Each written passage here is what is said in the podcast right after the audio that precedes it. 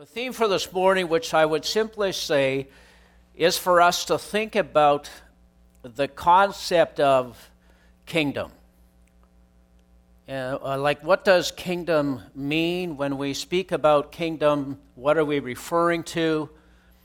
Um, the Bible is full of references to kingdom. And uh, just sort of maybe to help uh, prepare our hearts and minds, I have a few. Well, one is a quote, and I think it's up there already. Um, and then there are a few passages of Scripture, and then there's a little short um, video clip from Francis Chan. So just sort of take time to read through those, take your time, um, and then I'll share a few thoughts. I remember when I was uh, a, a, new believer and I would hear phrases like the kingdom of God, kingdom of heaven. I, not even as a new believer. Honestly, it was for decades as a believer. I would read in the Bible like kingdom of heaven, kingdom of God like it, it, it, meant nothing to me the word mm. kingdom mm. um, and i'm guessing it's true for a lot of people mm-hmm. because it just becomes this uh, i can't relate to it i've never been under a king mm-hmm. you know we live in a country where there's a president you feel free to obey him disobey him whatever you know mock him yeah. I, you know this and so this concept we get in scripture of the kingdom it's so good that we study this because we live in a different place mm-hmm. and the idea of a king is that you know, sometimes we go, okay, I'm so glad that Jesus is Lord because I'm under His protection. Mm. But does that? But do you understand that you're you're under a king's protection, but you're also under His rule? Mm. Like they they didn't separate that back then. They were mm. glad that this person was king, but that meant that they were going to obey this king, or there were uh, or there were consequences. Yeah. And so it is a very important lesson to understand what does it mean that we're a part of the kingdom of God now. He is truly our King, and He protects us, He loves us, He cares for us, um, but we also come under His authority. And there's more to that uh, little clip, obviously. It, it, sort of ended in a somewhat abrupt way, but. Um, the idea or the conversation about uh, kingdoms, I would say, is, is one of the overarching themes of the Bible. That the conversation about kings and kingdoms is woven throughout the Old Testament, right through the New Testament. And so, uh, one question I want to ask this morning at the beginning is that are we actually living with a kingdom mindset? Um, a little bit of what Francis Chan was probably referring to are we aware that we live under a king? When we say Jesus is Lord, that there comes with that this idea of how then shall we live? To some extent, uh, when you read that verse in the Lord's Prayer, Thy kingdom come, Thy will be done on earth as it is in heaven. There is this sense that there is a kingdom that already exists in which the kingdom of heaven is there in all of its perfection. And there is a kingdom of heaven that God would seek to have lived out through those who acknowledge him as God and as king. And so there's this idea of kingdom that we sort of, in a sense, are called to live in here on earth, but it is truly a kingdom that also is a kingdom of anticipation, that at some point, the return of Jesus, we will experience the kingdom of heaven in the perfection that I think the Lord's Prayer also refers to. So I think it's fair to ask the question that when we pray, Thy kingdom come, are we simply praying about the return of Jesus, at which time the Bible says every knee will bow and every tongue will confess that Jesus is Lord? Are we simply thinking of the prize or the reward that lies ahead for those who persevere? So, in a way, it's a question are we just sort of hanging in there until we receive that which for which we have been called? There is a time, and I think about this quite often, when we will exchange all the worries, um, the preoccupations, uh, the imperfections, the disappointments, uh, all the sins of this life, those things that at times bog us down, that we will exchange those for the perfection of eternity. I think it is that great hope that we hang on to as children of God. And it's a beautiful hope to trade in what Paul calls the corruptible, talking about the, the weakness of the human body and even at times the weakness of the human will. We will trade the corruptible for that which is incorruptible that we will put behind those things that we maybe have struggled with throughout this life, and we will lay hold of that for which Jesus lay hold of us, which is the kingdom of God in all its perfection, in all its glory. And we will be with the God who created us in the way that we were intended to be. And Paul often refers to this hope as a living hope. And I don't know exactly what was, let's say, in the heart of Paul when he wrote that, but I believe that there's something about the hope that lies ahead. And there is something about the hope that Paul says dwells within us that is meant to be lived out here on earth in a way that the kingdom of heaven, even with its imperfections here on earth, can be lived out in the hearts and minds of the people of God. And you might say, lived out in a way through the church, which really is an expression of God's kingdom here on earth. What does it mean to live as a kingdom of God kind of people here on earth. The concept of a kingdom, as Francis Chan said, it's a bit, there's a, sort of a bit of an old fashioned notion to it because we don't actually experience life that way within a kingdom here on earth. Um, kingdom comes from the two words king and his or her domain. And today we might call it a ruler and his or her country. And today, rulers go by many titles. There are still certainly nations of the world that have kings and queens, but uh, others are called chancellors or supreme rulers or presidents or prime ministers or sultans. And those holding those titles within the concept of earthly kingdoms also exercise a certain level of authority, leadership, power within the context of the kingdoms of this world. Now, today, generally speaking, people do not bow down before their rulers, whatever you might call them, as subjects, unless that ruler regardless of the title that they might have, act as a dictator. And we almost automatically, when we think about that, we think about specific countries in the world where their ruler, even if they technically is not called a dictator, in their actions, that's how they rule. People in those countries do have the sense of having to bow down to them and generally, those are countries every one of us are thankful that we do not live in. In most democratic countries, our expectations of our leaders is exactly the opposite. That we actually expect the leaders of our countries, whatever we call them, to serve us.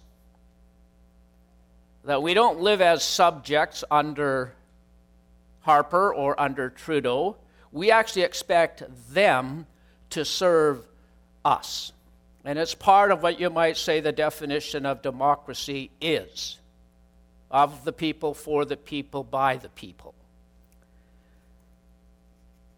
And I think it was Kennedy, I believe, who said, he asked the question at one point in the history of the United States as a rallying cry ask not what your country can do for you, ask what you can do for your country. And in essence, I would think the only question we really ask now of our country is the first half of that. What can my country do for me? In a very real way, we've lost the last half of that rallying cry, and that our expectations of our earthly leaders has become quite self focused, self serving, uh, quite individualistic. And I think our earthly leaders have this very difficult, if not impossible, task of protecting what we might consider our rights and freedoms, of protecting those things that you think, well, these are things that we as a nation value, when there is actually no universal agreement about what those things actually mean.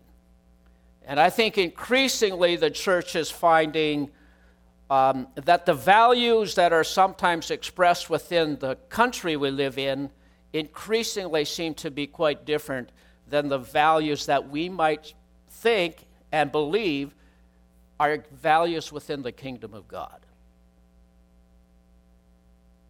And so I think inevitably the leaders of this world will always disappoint us. Um, there are leaders that come to power, and people put great hope in the dawning of a new day. And inevitably, they disappoint. And another ruler, whatever the title given, and there will be others that say, okay, now a new day has dawned. And then that leader disappoints. The leaders of this world and its kingdoms will, I think, in some way always disappoint us.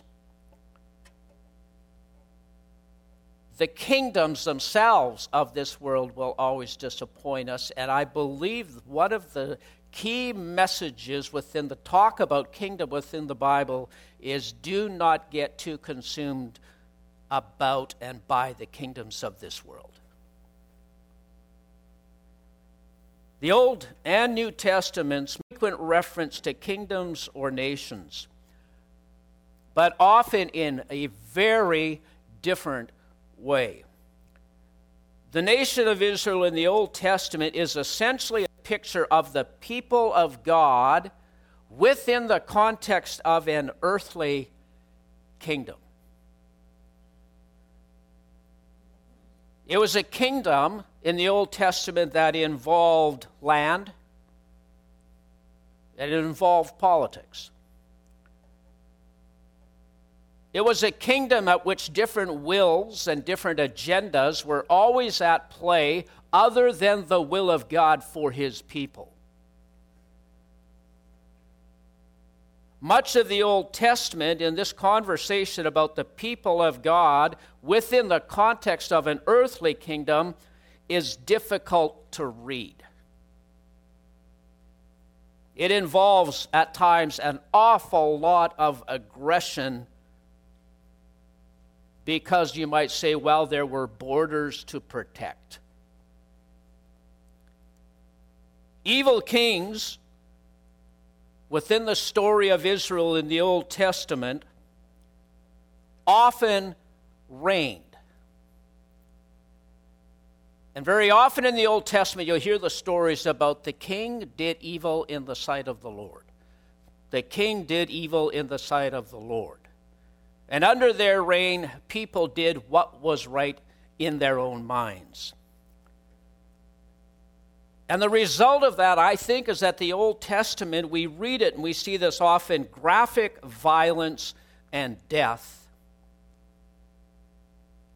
And in a very real way, I believe it's an example of what happens when the people of God exchange an earthly king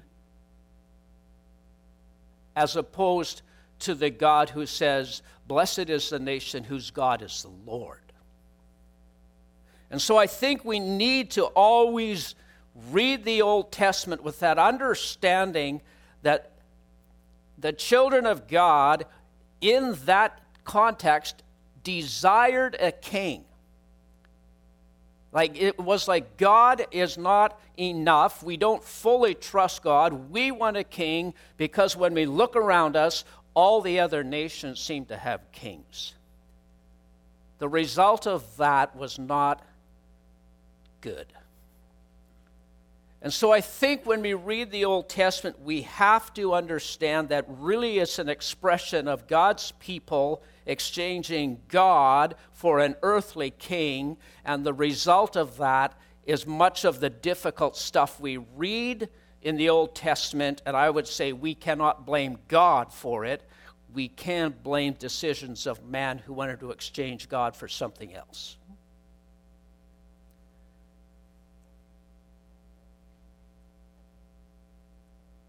The New Testament is actually the fulfillment of the old. And I, this may not be a perfect way of thinking about it, but I, I, think when we read the Bible, we have to be somewhat careful not to read it as a flat text. I think we need to read the Bible, especially the Old Testament, as leading and pointing to something greater. So we read the Old Testament really as a story of God creating something new in the person of Jesus Christ. That the Old Testament points to not only Jesus, it points to an entirely different concept of kingdom. We sometimes call it Old Covenant, Old Arrangement in the Old Testament, New Covenant, New Arrangement in the New Testament. New Covenant is Jesus. New Covenant is the kingdom that Jesus talked about. It's no longer a story about kingdom defined by or restricted by borders. It's no longer a story about having to defend or fight for borders. It's not a kingdom of politics or political affiliation at all. It's a spiritual kingdom in which God calls to himself people from every tribe, every nation, you might say every kingdom of the world. God calls people to enter this spiritual kingdom in which Jesus is our Lord. It's a kingdom of peace. And I think the new covenant, this new arrangement in and through Jesus, is such an incredible contrast to the Old Testament. A kingdom of peace where you might say, in this kingdom, people are willing to die for this kingdom rather than kill in order to try to protect it. It's a kingdom Jesus came to establish, and it's the kingdom into which we have been called. And we are called in this kingdom sons and daughters of the Most High God. Jesus talked and taught often about his kingdom. His message was generally not understood, even by those who walked with him and listened to him carefully. He would speak about the kingdom, probably to a crowd. After that was over, the disciples would say, Jesus, what are you referring to? What are you talking about? His message was I also manipulated to mean something else. Yet the disciples knew that when Jesus talked about his kingdom, his version of kingdom was completely different from the kingdoms of this world. And I think if you were to sit down sometime this week and read Matthew 5, the Beatitudes, the Sermon on the Mount, that chapter paints a very clear, vivid um, picture of the kingdom of God in such stark contrast to how you would talk about kingdoms of this world. And if you go to Matthew 13, there's another chapter where Jesus spends virtually that whole chapter talking about his kingdom and making kind of kingdom comparisons. He likens the kingdom of God to a mustard seed, and he likens the kingdom of God to yeast. uh, it's a very interesting way to talk about kingdoms. His message is you know, in this kingdom, out of something very small and you might say insignificant, one man, the Lord Jesus, and 12 disciples who had spent their life in other endeavors until they met Jesus, has created an amazing kingdom into which we still live and into which God continues to call people. That out of such small beginnings, something incredible continues to happen in and throughout all the kingdoms of this world.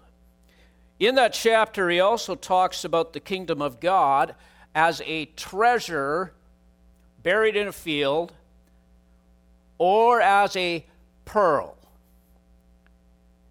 And he is saying that this kingdom is so incredible that you would do everything in your power to buy that field, to have a hold of that pearl.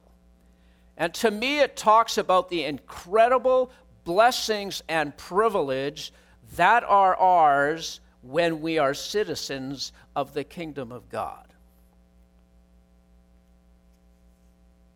But even as Jesus refers to this new kingdom, he also makes it clear that God rules supreme over the kingdoms of this world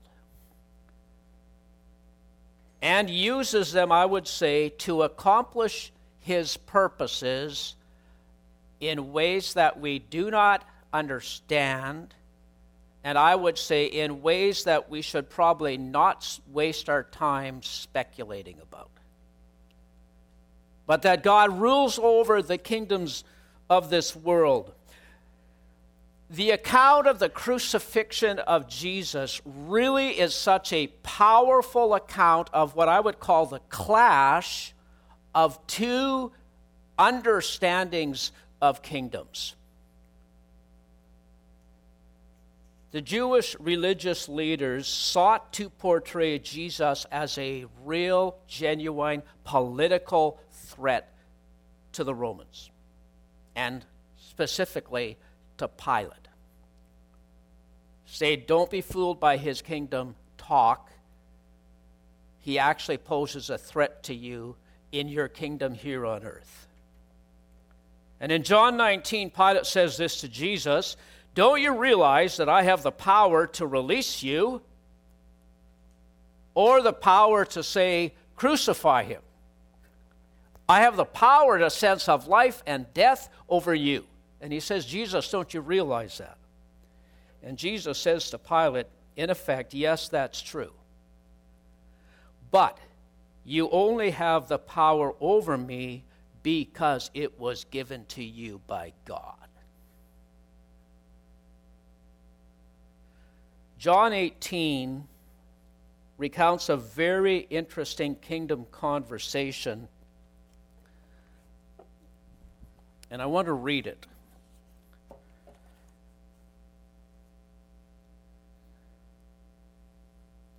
Then Pilate went back inside. This is sort of what you might say negotiations happening.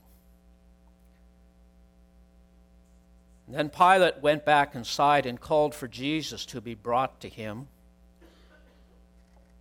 Are you the king of the Jews? He asked him. And it's funny, Jesus replied, Is this your own question?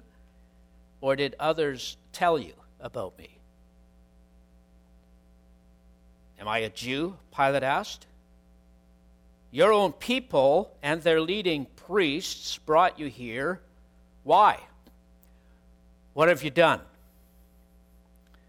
And then Jesus answered, I am not an earthly king. And the sentence that follows that if I were, my followers would have fought when I was arrested by the Jewish leaders. But my kingdom is not of this world. And Pilate replied, You are a king then? You say that I am a king, and you are right, Jesus said. For I was born for that purpose, and I came to bring truth to the world and all who love the truth will recognize that what I say is true.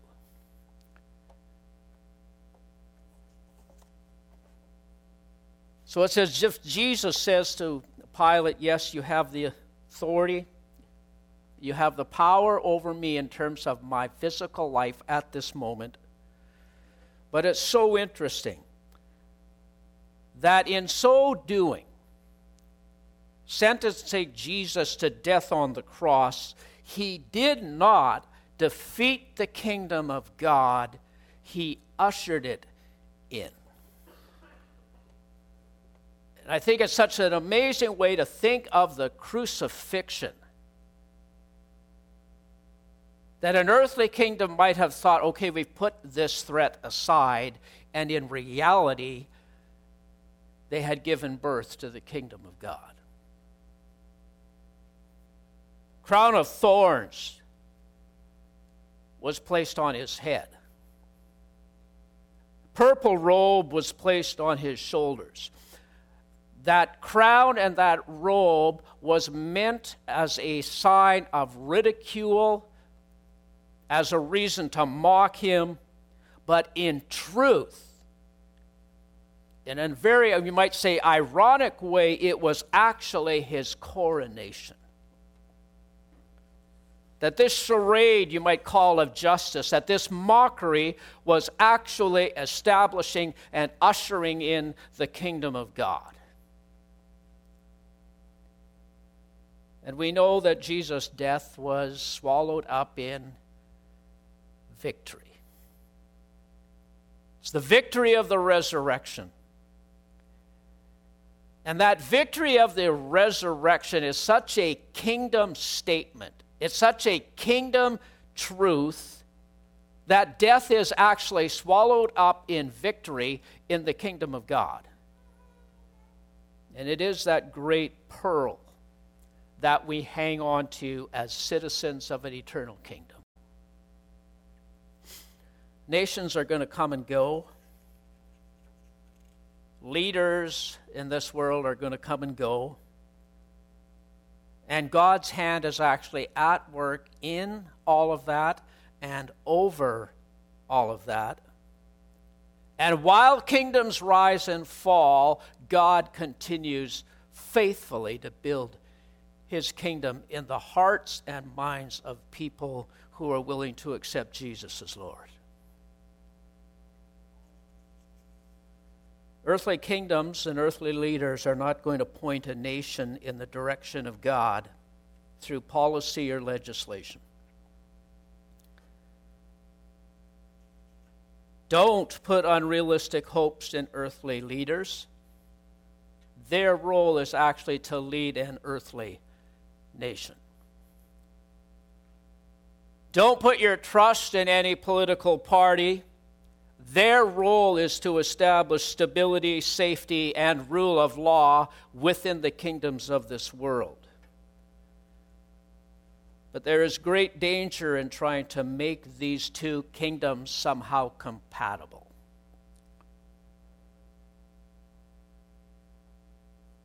There are many earthly political leaders who manipulate the church for political gain. Where the people of God are seen as a potential huge block of political support. And so I think politicians manipulate people within the kingdom of heaven, the kingdom of Jesus. And at times there are those in the church eager to align themselves politically. And I believe so strongly that if we seek to mix those two kingdom agendas, it is the agenda of the kingdom of this world that will win. The call for us as God's people is to be those who are set apart set apart for God. We are called to be in the world, but not of the world. And I think that speaks directly into the danger of getting too cozy with the leaders of earthly kingdoms.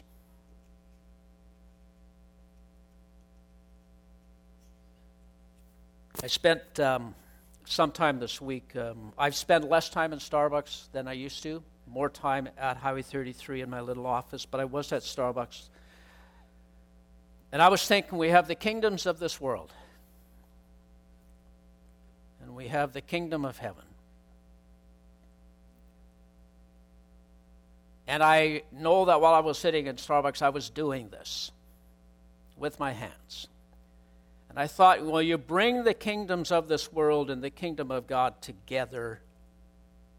And unless this means you are praying for the kingdoms of this world, or unless this means you are praying to be clear in your life about the kingdom of God, this is not the way we are meant to operate. But I do believe if this represents the kingdom of kingdoms of this world, so you might say Canada, I believe the kingdom of heaven and of Jesus is meant to infiltrate it, but not do this with it. I don't know if that illustration makes any sense. But we are called to be in, but not of. We are called to be ambassadors within the earthly kingdoms, but our citizenship that we hold on dearly to is citizenship of heaven. So I think, in a way, when Jesus talks about his kingdom, it's actually saying to us, relax. My kingdom is not of this world, and the world cannot defeat it. So relax. Kingdoms of this world can make things difficult for us as children of God. The kingdoms of this world can put pressure on us to buy into its values. And that increasingly is becoming a very real um, attack. And I may speak about that more in a couple of weeks. The kingdoms of this world can mock us The kingdoms of this world can choose to persecute us, they can even choose to kill us. But in this kingdom, death has been swallowed up in victory. It's a kingdom that you and I have been called to, it's the kingdom we belong to. It is the kingdom in which our true and lasting citizenship is held. And if the leaders of this world will, in some way, always disappoint us, even at times, countries you might say, Ooh, I expected more from that country, and now look what's happening there. Countries will disappoint us. But it's interesting that the Bible says they who put their trust in God will not be disappointed. Romans 10 11. And this is where our allegiance as children of God must lie. And I think it's a valid question to ask how are we doing as His subjects? Does He rule in our lives? Do we listen to His voice amongst the many other voices that are shouting at us? Do we seek to live as new creations within the context of the kingdoms of this world? Uh, there's a quote that I used at the very beginning uh, from Jason Hood. At the very beginning, it was about at times the people of God seem more um, concerned about somehow being involved in the kingdoms of this world than they are in Jesus. What, what, do you, what are you asking me to do within your kingdom? This is a quote from the same fellow in the same article. He said, God's kingship needs to become more of a root for our lives.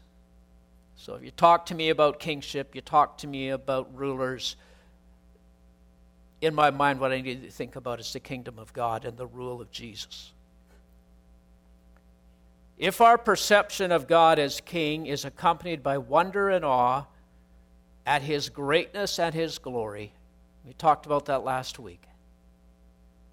And we learn to trust the author of our story, our nation's story, and all stories we realize that the great story that shapes our lives is not our particular vision for Canadian or American democracy, or freedom or prosperity, but the story of a global kingdom of which you and I are part as children of God that will bring the freedom and glory of the children of God. Uh, there's so much about the kingdoms of this world that pulls us in and I think so much about when we talk about thy kingdom come, God, is like God pulling us in a different direction. Says, think about what it means to be a child of God. God's desire has always been that his people would see him and obey him as king, to put their trust in him and live under his reign. The hope that lies within us is meant to motivate us to live on earth in a way that reflects the values of the kingdom of God. I think it's a mindset that changes how we live out every day of our lives. That we live them out as new creations in Christ Jesus. That we are people willing to have our minds continually renewed. That we refuse to be conformed to the thinking and patterns of this world, and that we ask God to continue to transform us into His holy nation and His holy people. You know, it, it's, a, it's a way of thinking, I think, that often challenges us to occasionally look at our goals in life and maybe to adjust them. to look at our ex- uh, priorities in life and sometimes examine them. And maybe to at times rethink our bucket lists. Maybe we need to adjust them a little bit so they look like they have kingdom of God focus. If we do, the Bible says we will not be disappointed. In fact, we will find fulfillment. That to live as a holy people set apart in order to declare the praises of God, who brought us from the kingdom of darkness into the kingdom of his glorious light. We are called to be ambassadors of a kingdom that is not of, a, of this world, but a kingdom that this world so desperately needs to hear about. And that's the call in our lives. As I did last Sunday, and I'm going to ask that we do it again, and I hope it's okay with you, um, to stand and to just to say the Lord's Prayer together as a church to, to God our Father. And I have to make one little uh, what's the right word? A bit of an explanation, maybe. Uh, it, it's one of these parts of the Bible, like Psalm 23, where so many people know it so well, and so many people know it because they've pretty much always recited one version, one translation. So we get really used to thys and thous, and we say it without even thinking. And uh, I heard it last weekend and I kind of smiled. Not that it's that terribly important. But there is a line in the Lord's Prayer that says, Lead us not into temptation. And it, it's so interesting sometimes how these things um, occur. Uh, probably well over a month and a half ago, I, I, I read articles about how the Pope was seeking to actually adjust how we say that line. And as I was reading some of his thoughts about that, I thought, you know, I have always struggled with that line. Like, why would be asked, we be asking God, not, you know, lead us not into temptation, when there's so much else in Scripture that seems to say God does not do that? that maybe we need to read that line a bit differently. And it was last Sunday after church where Mike came down and talked to me and made reference to the Pope and this change of maybe how we do the line. So I have taken the liberty of changing that line from saying, Lead us not into temptation You'll probably see it up there. It says, Don't let us yield to temptation. And I say this with a bit of uh,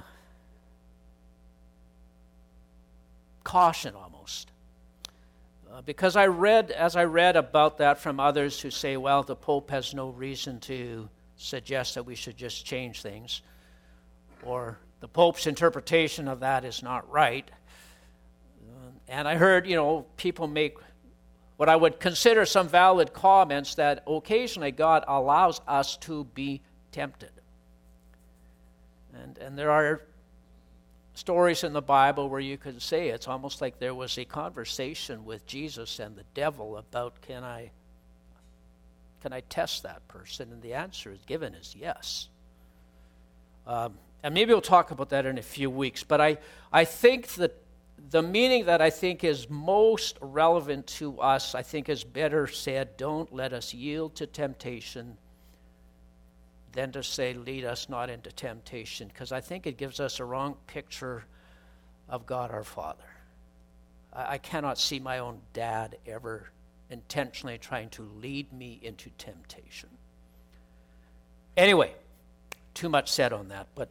Um, can I invite you to stand and maybe the, uh, the worship team can come up? And I would just simply like us to end this morning by, together as a church, um, saying this prayer. And I don't want to say reciting it, I just want to say, say it, say it to God, and say it together.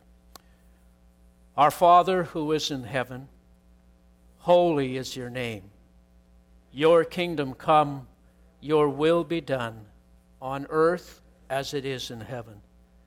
Give us this day our daily bread. Forgive us our sins as we forgive those who sin against us. Don't let us yield to temptation, but deliver us from evil. For yours is the kingdom, the power and the glory forever and ever. Amen.